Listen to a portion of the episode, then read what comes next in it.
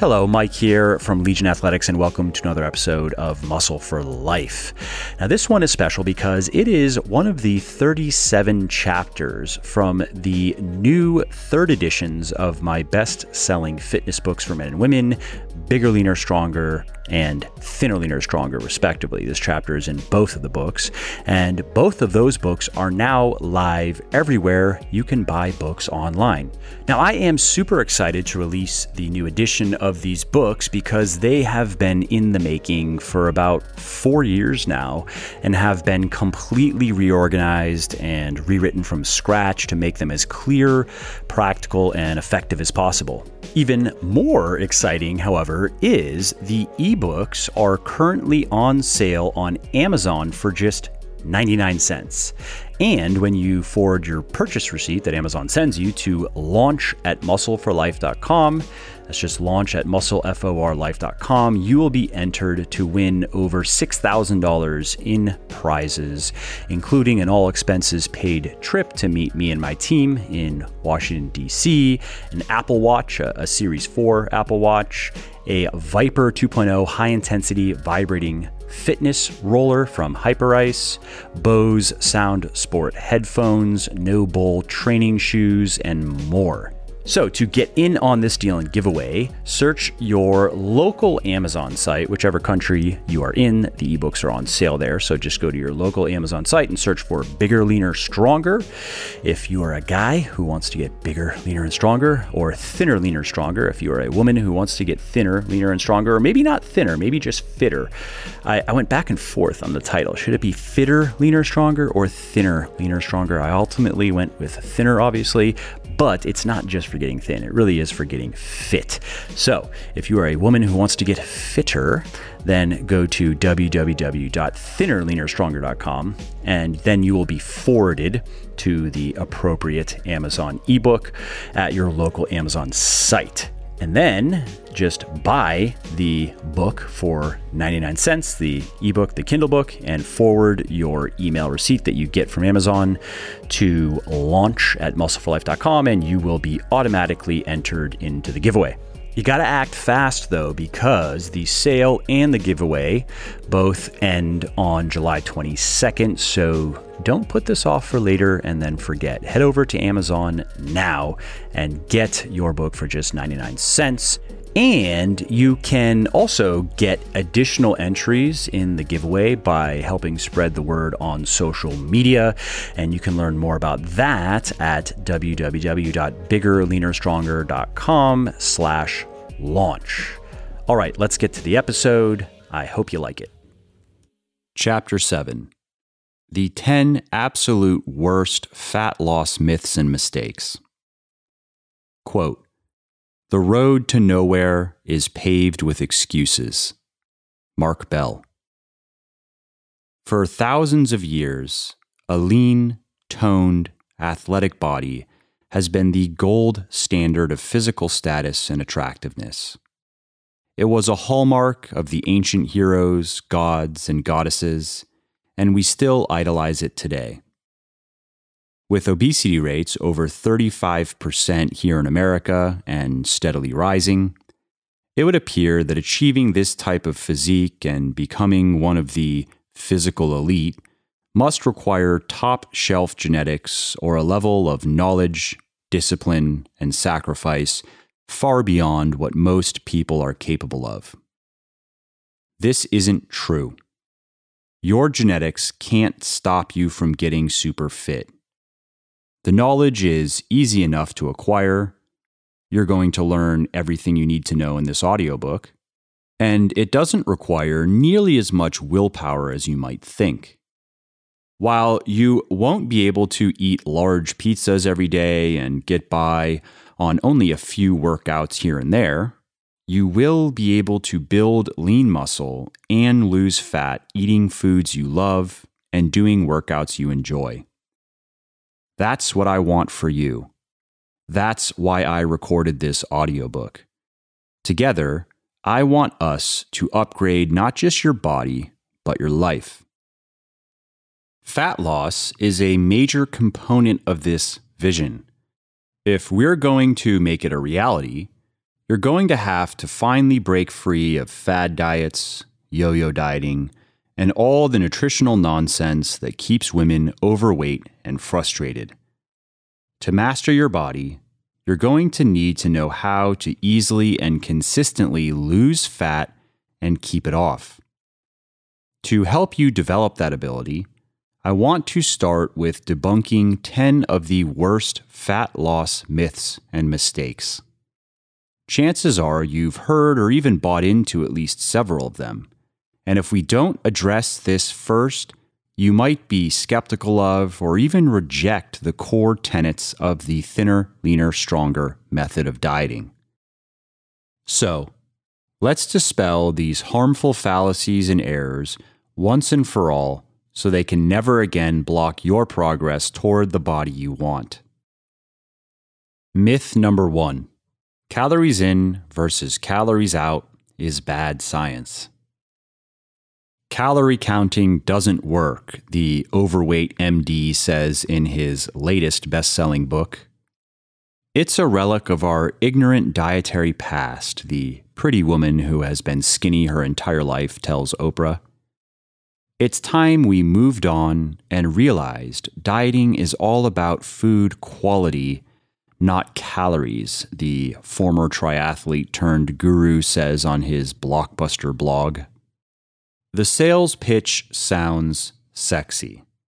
Eat the right foods, and you can unclog and supercharge your hormones and metabolism, and your body will take care of the rest. This is music to many people's ears who want to believe they can get lean and fit without ever having to restrict or even pay attention to how much they eat, only what. This is malarkey. In fact, it's worse than that. It's a blatant lie because, as far as your body weight is concerned, how much you eat is far more important than what you eat. Don't believe me? Just ask Kansas State University professor Mark Haub, who lost 27 pounds in 10 weeks eating Hostess cupcakes Doritos, Oreos, and whey protein shakes.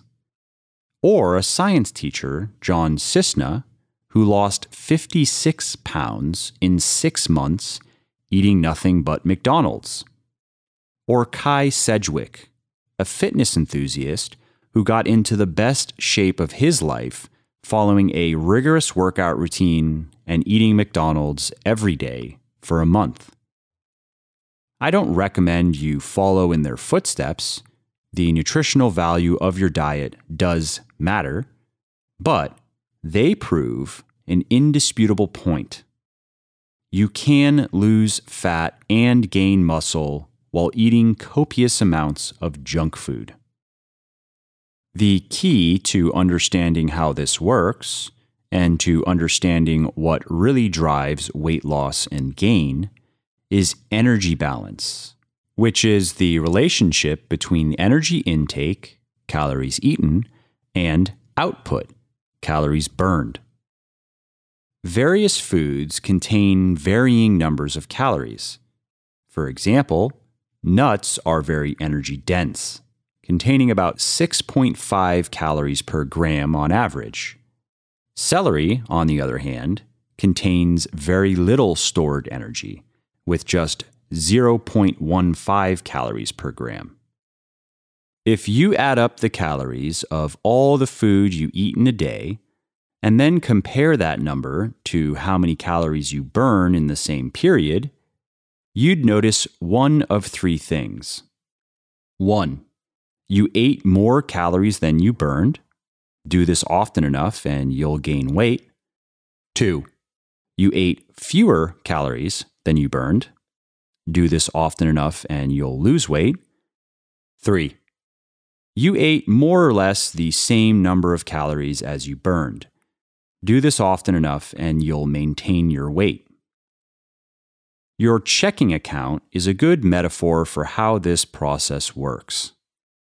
If you put, eat, more calories into the account than you spend, burn, you create a positive energy balance, and your body will save, store, a portion of the surplus energy as body fat.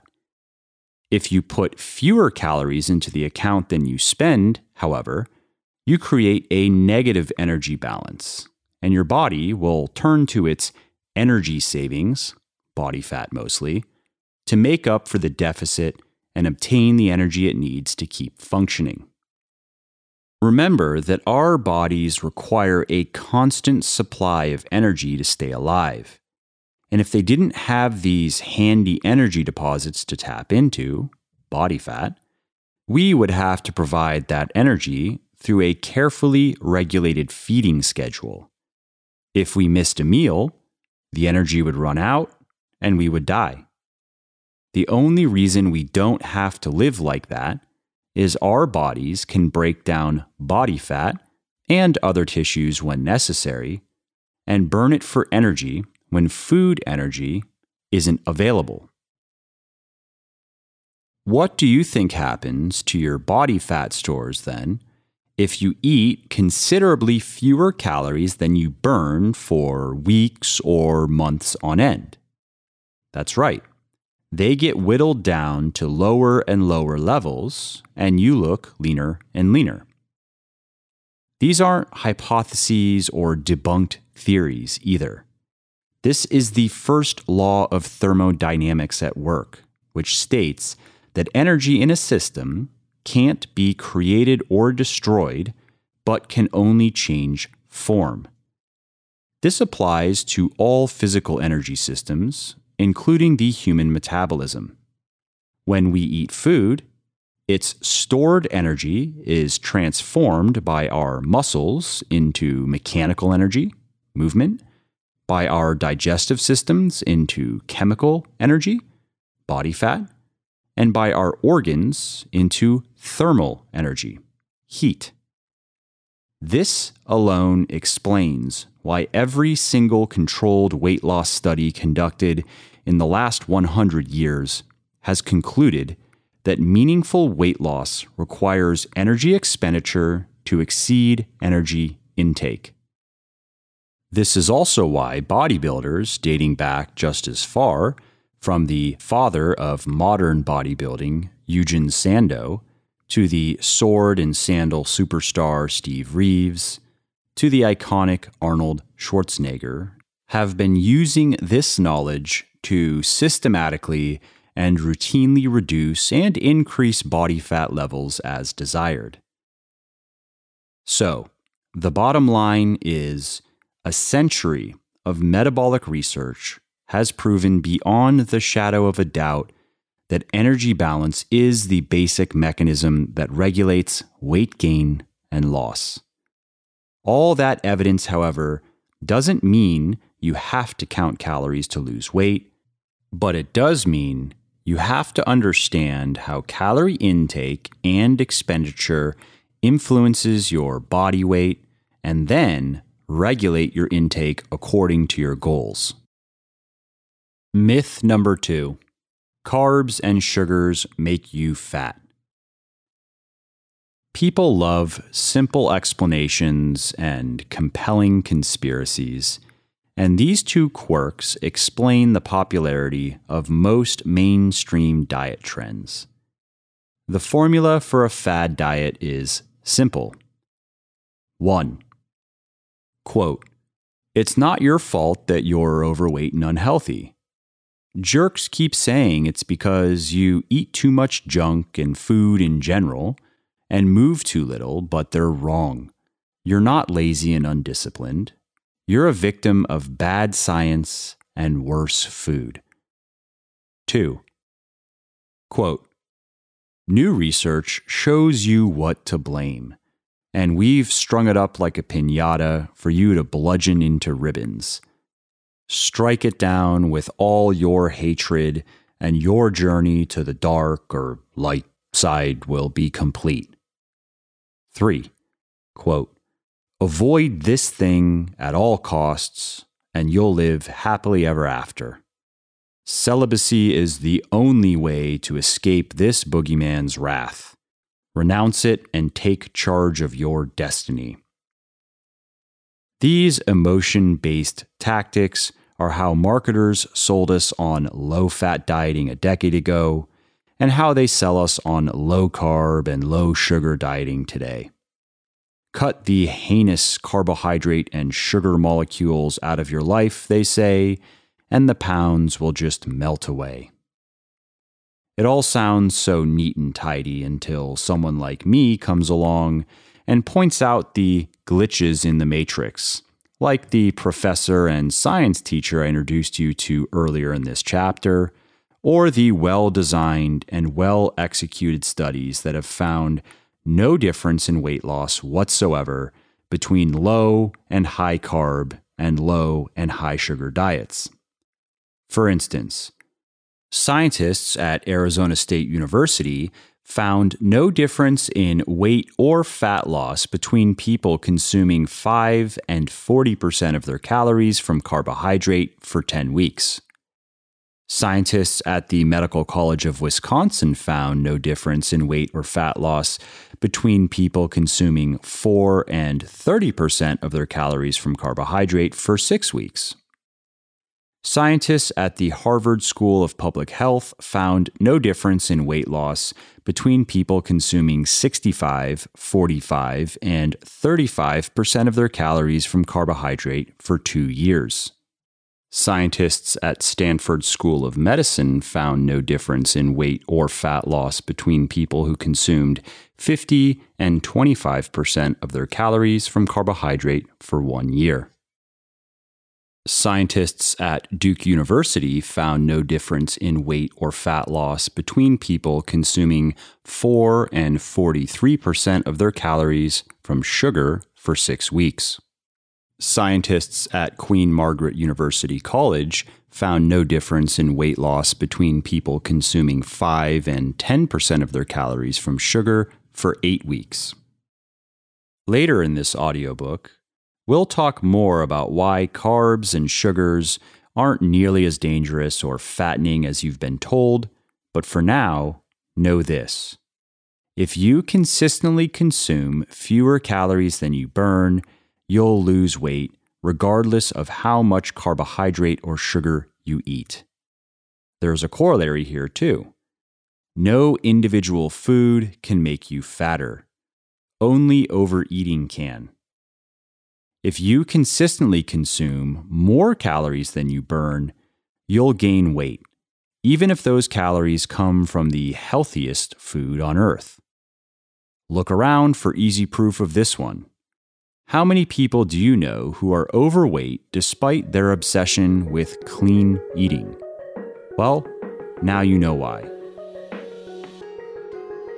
Hey, quickly, before we carry on, if you are liking my podcast, would you please help spread the word about it? Because no amount of marketing or advertising gimmicks can match the power of word of mouth.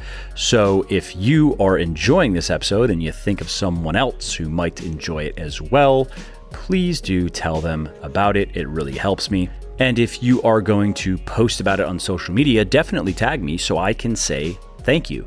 You can find me on Instagram at Muscle for Life Fitness, Twitter at Muscle for Life, and Facebook at Muscle for Life Fitness.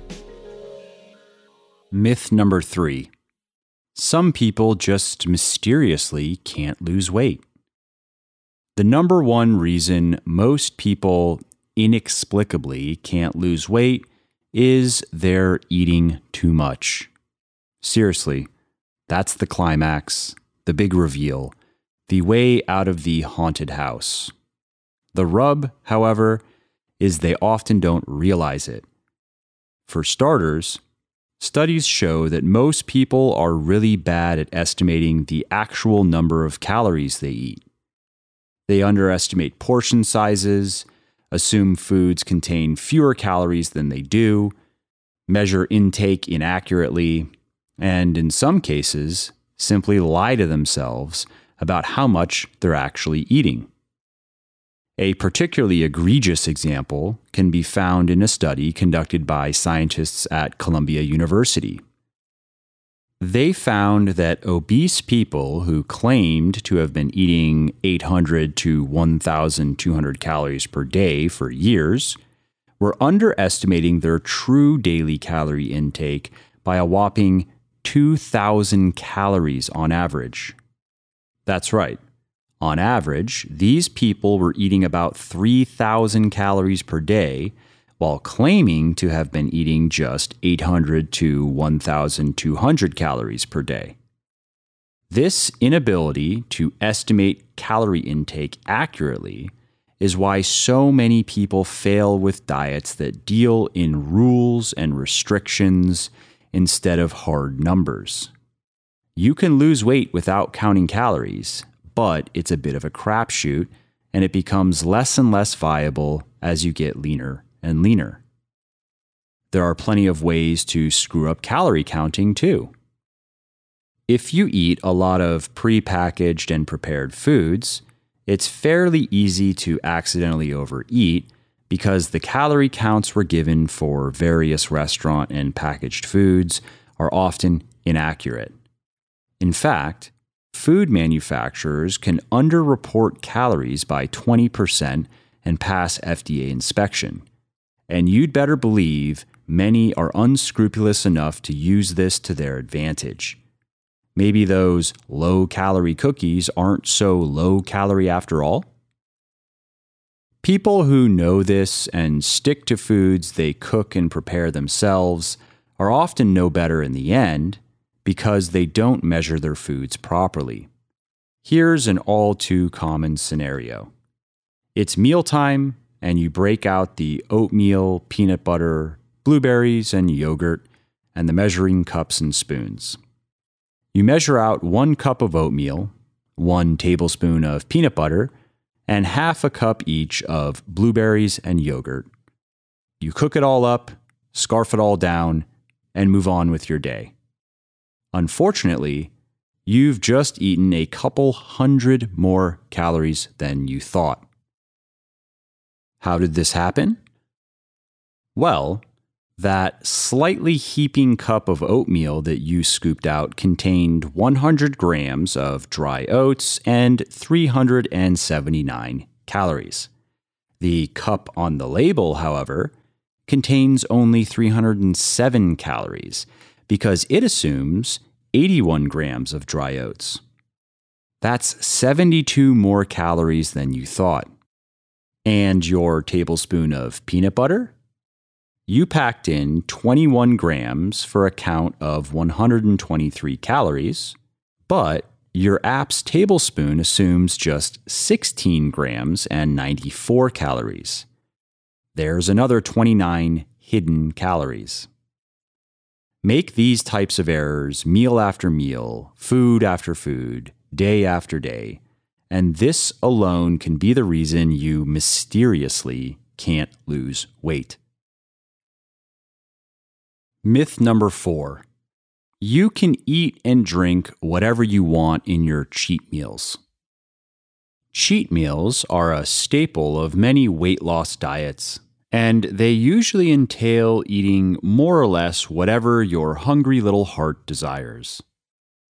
There's merit in this idea, and as you'll learn later in this audiobook, Thinner, Leaner, Stronger also allows for cheat or normal meals mostly as a way to relieve psychological stress and cravings. There are, however, right and wrong ways to cheat on your diet, and many people who struggle to lose weight do it very wrong. For instance, they often cheat too frequently. To understand why this is a problem, we only have to look back to the big picture of calories and weight loss. If you moderately overeat just a few days per month, your overall results aren't going to be much affected. If you do it a few times per week, however, you're going to slow down your weight loss considerably. Another common mistake is indulging in no holds barred cheat days. If you let loose for just one meal, you can only do so much damage your stomach is probably going to be begging for mercy by the 2000 calorie mark. Eat everything in sight for an entire day, however, and you can easily put down many thousands of calories and erase your weight loss progress for the last several days, if not the entire week. Yet another way to screw up individual cheat meals is eating too many calories and dietary fat in particular. I know I just said you can only do so much damage in one meal, but if you're of the hearty eating type, it can be enough to noticeably impact your weight loss. The worst type of cheat meal is one that is very high in both calories and dietary fat, which is chemically similar to body fat and thus requires very little energy for conversion into body fat between 0 and 2% of the energy it contains. Protein and carbohydrate, on the other hand, are chemically dissimilar to body fat, cost quite a bit more energy to process 25 and 7% of the energy they contain, respectively, and are rarely converted to body fat under normal conditions. This is why research shows that high fat meals cause more immediate fat gain than high protein or high carbohydrate meals. This information is particularly relevant when you're lean and wanting to get even leaner. You simply can't afford to be in a large calorie surplus very often, especially not when the surplus is primarily from dietary fat. Drinking alcohol while cheating is also generally a bad idea. While alcohol itself basically can't be stored as body fat, it blunts fat burning, which accelerates the rate at which your body stores dietary fat as body fat, and it increases the conversion of carbohydrate into body fat. In short, it's not the calories from alcohol that can make you fatter, but all the delicious food most people eat with it, which is hard to resist when you're hammered. Myth number five you can burn the fat covering your body part. Pick up just about any fitness magazine, and you'll find workouts for getting ab definition slimming the thighs, eliminating back and arm fat, and the like. If only it were that simple. While research shows that training a specific muscle increases blood flow and lipolysis, the breakdown of fat cells into usable energy, in the area, the effects are far too small to matter. Training your muscles burns calories and can result in muscle growth, both of which certainly can aid in fat loss, but it doesn't directly burn the fat covering them to any significant degree. Instead, fat loss occurs in a whole body fashion. You create the proper environment, a calorie deficit, through diet and exercise, and your body reduces fat stores all over, with certain areas leaning out faster than others. More on why this occurs later. This is why studies show you can do all the crunches you want, but you'll never have defined abs until you've adequately reduced your body fat levels. Myth number six dieting can damage your metabolism. According to most theories, Metabolic damage refers to a condition where various physiological systems have been disrupted, and as a result, your metabolism burns less energy than it should. In other words, it's a hypothetical state wherein you burn fewer calories than you should based on your body weight and activity levels. Furthermore, the story goes, once you've damaged your metabolism, it can remain hamstrung for weeks, months, and even years. It's called metabolic damage because the idea is your metabolism is literally broken to one degree or another and requires fixing. The common causes of metabolic damage are believed to be remaining in a calorie deficit for too long, starvation dieting, and doing too much cardio. Therefore, when you're restricting your calories and stop losing weight for no apparent reason, or when you're struggling to stop gaining weight after a period of dieting, some people will say that you probably have metabolic damage that needs repairing. The evidence to support this hypothesis is almost always stories. Stories of people failing to lose weight on a measly few hundred calories per day, and even worse, stories of people gaining weight on very low calorie diets and intense exercise routines. And so people everywhere have become convinced that dieting has screwed up their bodies, maybe even irreversibly, and that their only hope for returning to normalcy is special dietary measures. What does science have to say on the matter?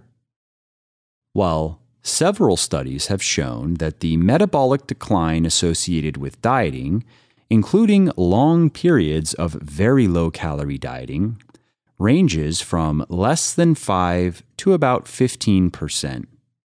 Furthermore, it took about a 10% reduction in body weight to produce the larger double digit drops. And most of the research on the matter was conducted with people who made the cardinal diet mistakes of eating too few calories and too little protein and doing no resistance training. We also know that while these metabolic adaptations can persist long after weight loss has stopped, they can also be easily reversed by raising your calories, lifting weights, and eating a high protein diet. And that's true even for people who have already gone to extreme measures to drop pounds in the past. No matter what they've done, it can only produce a relatively small metabolic dip that can be easily reversed with proper diet and training. Even more encouraging is research on what happens to your metabolism over time when you do things correctly, which we'll discuss later in this audiobook. Myth number seven dieting can send your body into starvation mode. The idea behind starvation mode is similar to metabolic damage. It goes like this If you're too aggressive with your calorie restriction, then your metabolism will slow to a crawl, making it more or less impossible to continue losing weight without eating like a runway model. The way most people describe it Starvation mode and metabolic damage work together to stymie your progress in a process that looks like this 1. You eat too little and lose weight too fast. 2.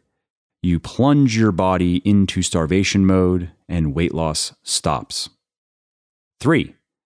You eat even less and move even more, which further aggravates the problem and causes metabolic damage.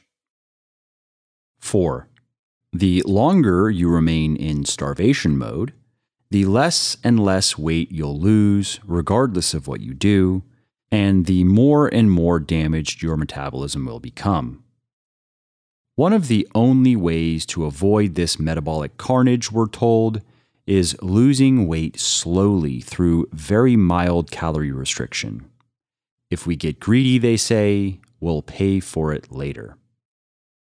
There's a shade of truth here, but like many of the things that everybody knows in the fitness space, it's more wrong than right. Your body responds to calorie restriction with countermeasures meant to stall weight loss, but there's no mode it enters or physiological switch that flips to magically block weight loss. A striking example of this is one of the most extreme studies on the human metabolism ever conducted. the Minnesota Starvation Experiment.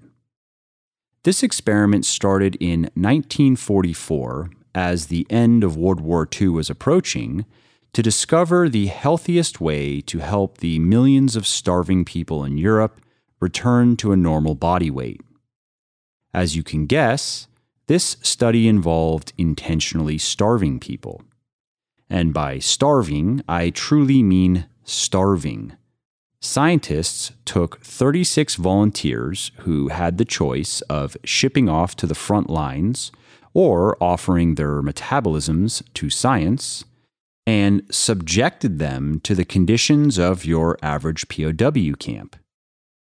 These volunteers had to do several hours of manual labor every day and march 22 miles per week on a diet that provided about 50% of their average daily energy expenditure, or about 1,500 calories per day, for six freaking months.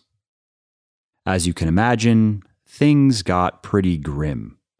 By the end of the study, the men were raw boned, some had almost starved to death, and one even cut off several of his fingers to wash out.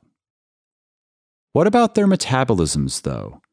Were they as devastated as proponents of starvation mode and metabolic damage would predict? Nope. After losing about 25% of their body weight on average, their metabolisms were about 20% lower than scientists predicted based on their new lower body weights. In other words, their metabolisms were underperforming by just 20% on average after enduring six months of the most extreme weight loss regimen you could ever devise. Then, in the next phase of the study, the same people were put on a recovery diet to allow them to regain most of the weight they lost. After 12 weeks of this recovery diet, their metabolisms were assessed again this time, average metabolic performance was only about 10% lower than it should have been, and for some individuals, everything was already back to normal, as if their severe weight loss had never happened. Moreover, according to a recent study conducted by my friend and researcher Menno Henselmans, when you analyze the data beyond the first 12 weeks of recovery, you find that everything eventually returned to normal in every volunteer. Some just took longer to recover than others. This groundbreaking experiment also provided another nail to drive into the coffin of the starvation mode myth. Every volunteer continued to lose weight until the very end. The rate of weight loss slowed, of course, but it never came to a complete standstill. It's safe to assume then that if people can eat about 1,500 calories per day and do many hours of moderately intense exercise every week and still lose weight steadily for six months, then we have nothing to worry about with our comparatively ho hum diet and exercise routines.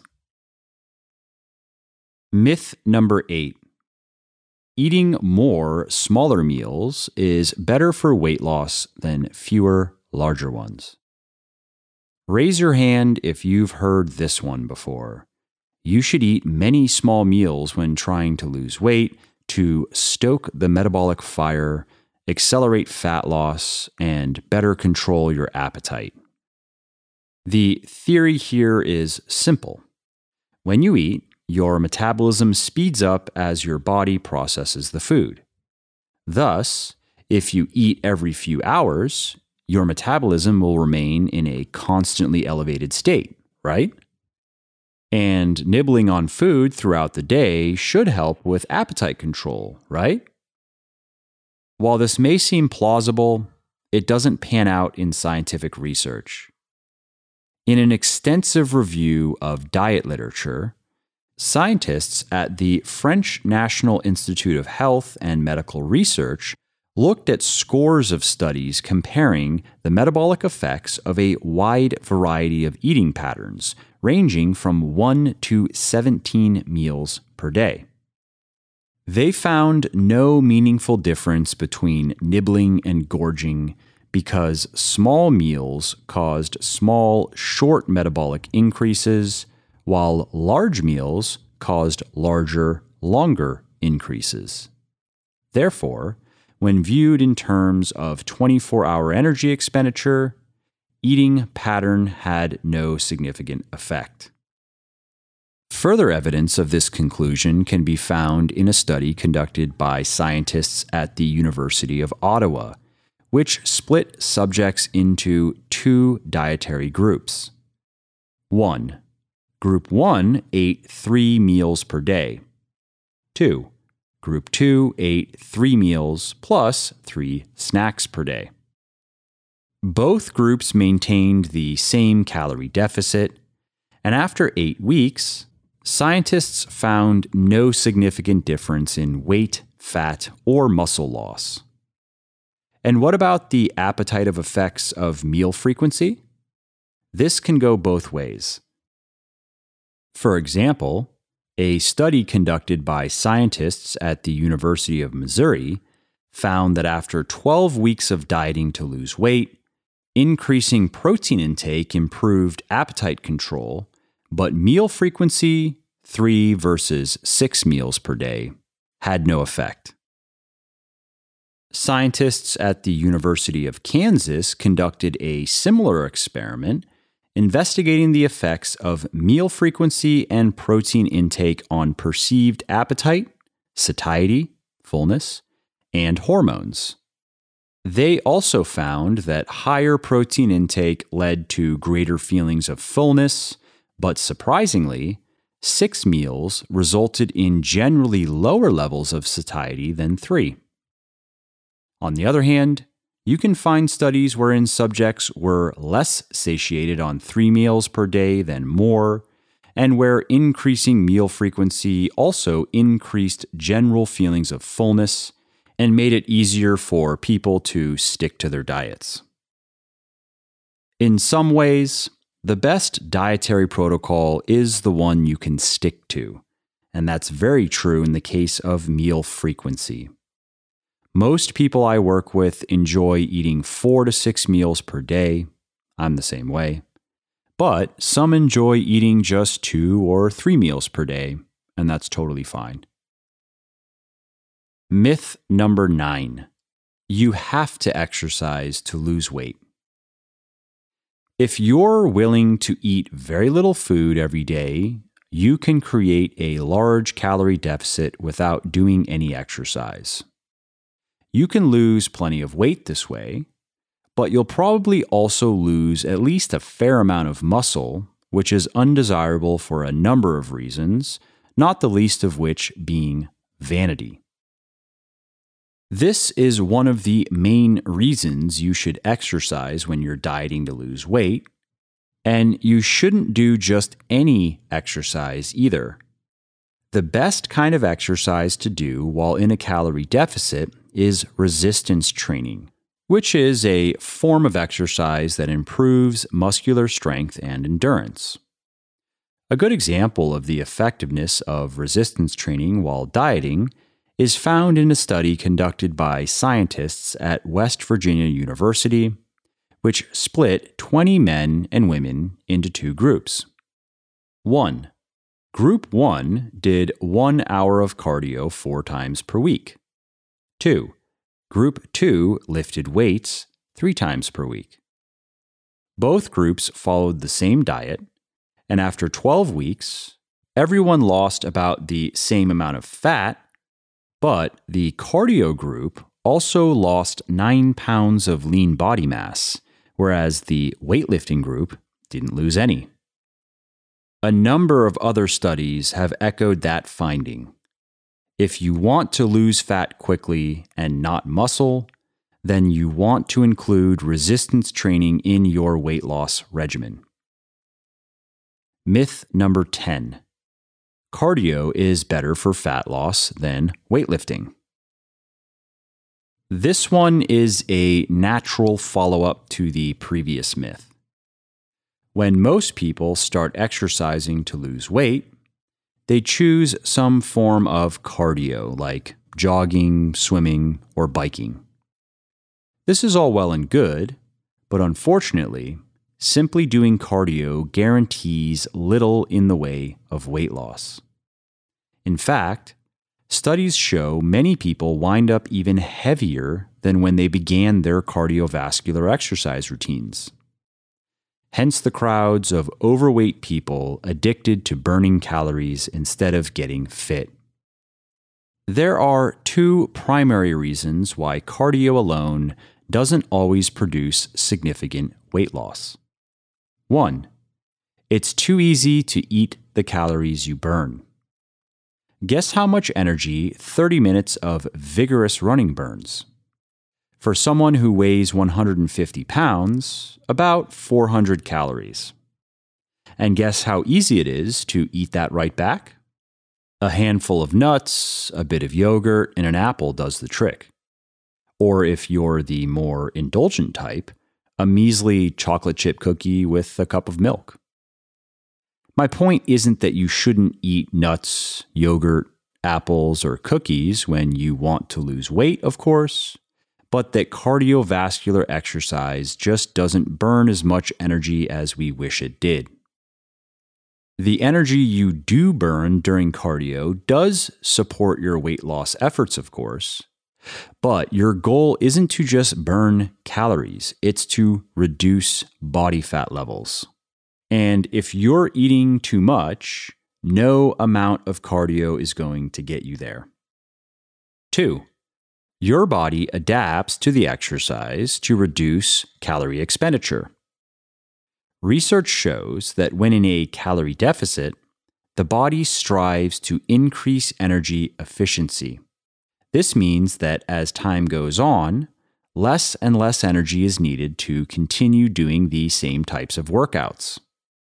This also means that you're no longer burning as much energy as you think you are when performing the same exercise under the same conditions, which increases the likelihood of overeating and stalling out in your weight loss efforts.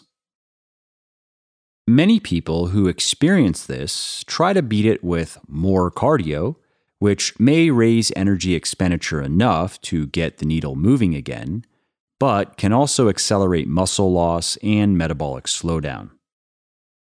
And what about weightlifting?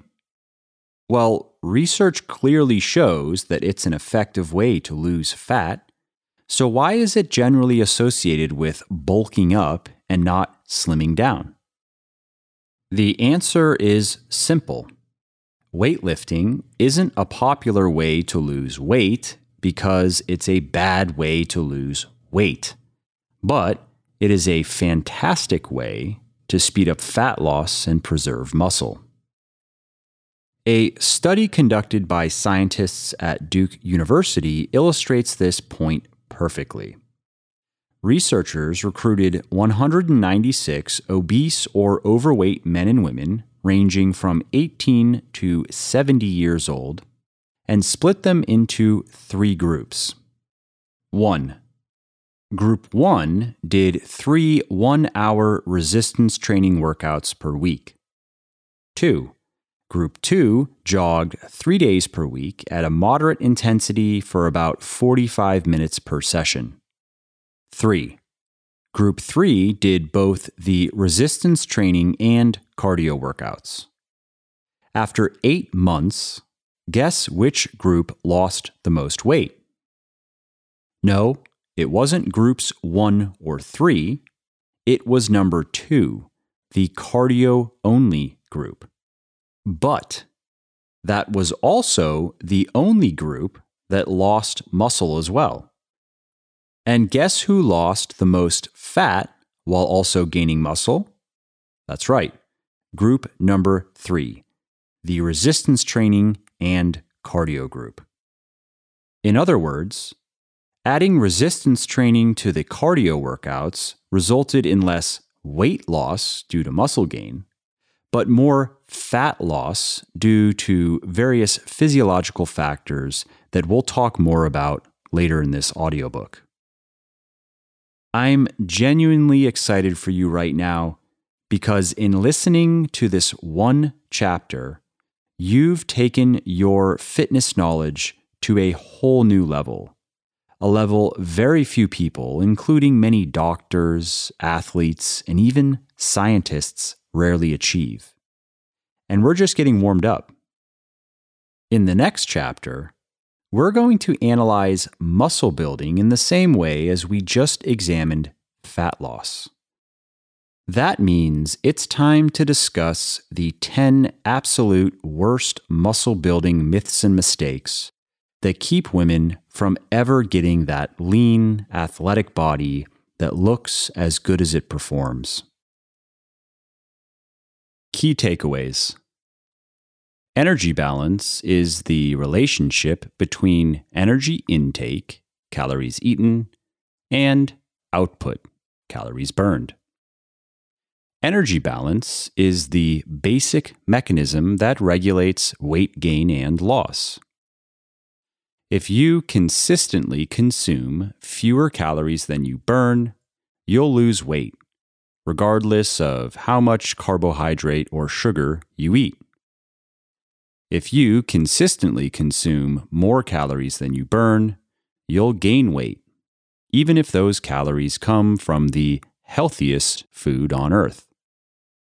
No individual food can make you fatter, only overeating can. The number one reason most people inexplicably can't lose weight is they're eating too much.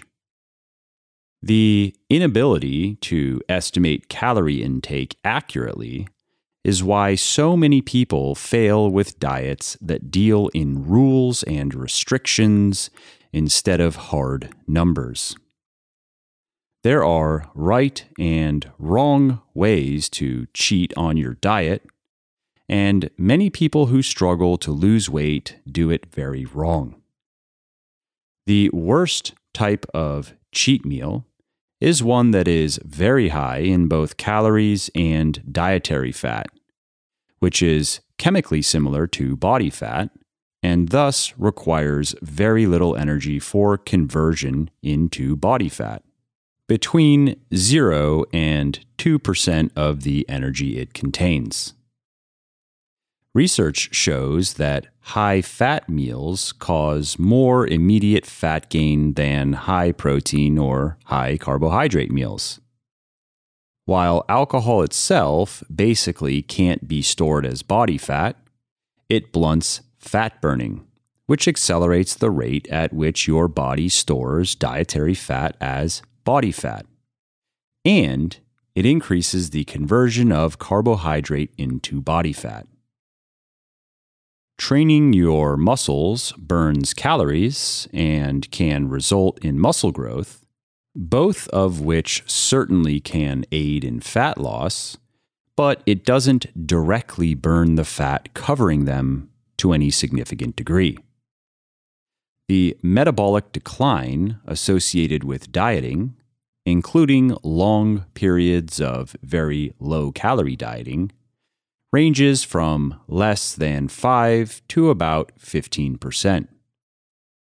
Metabolic adaptations can persist long after weight loss has stopped, but they can also be easily reversed by raising your calories, lifting weights, and eating a high protein diet. Your body responds to calorie restriction with countermeasures meant to stall weight loss.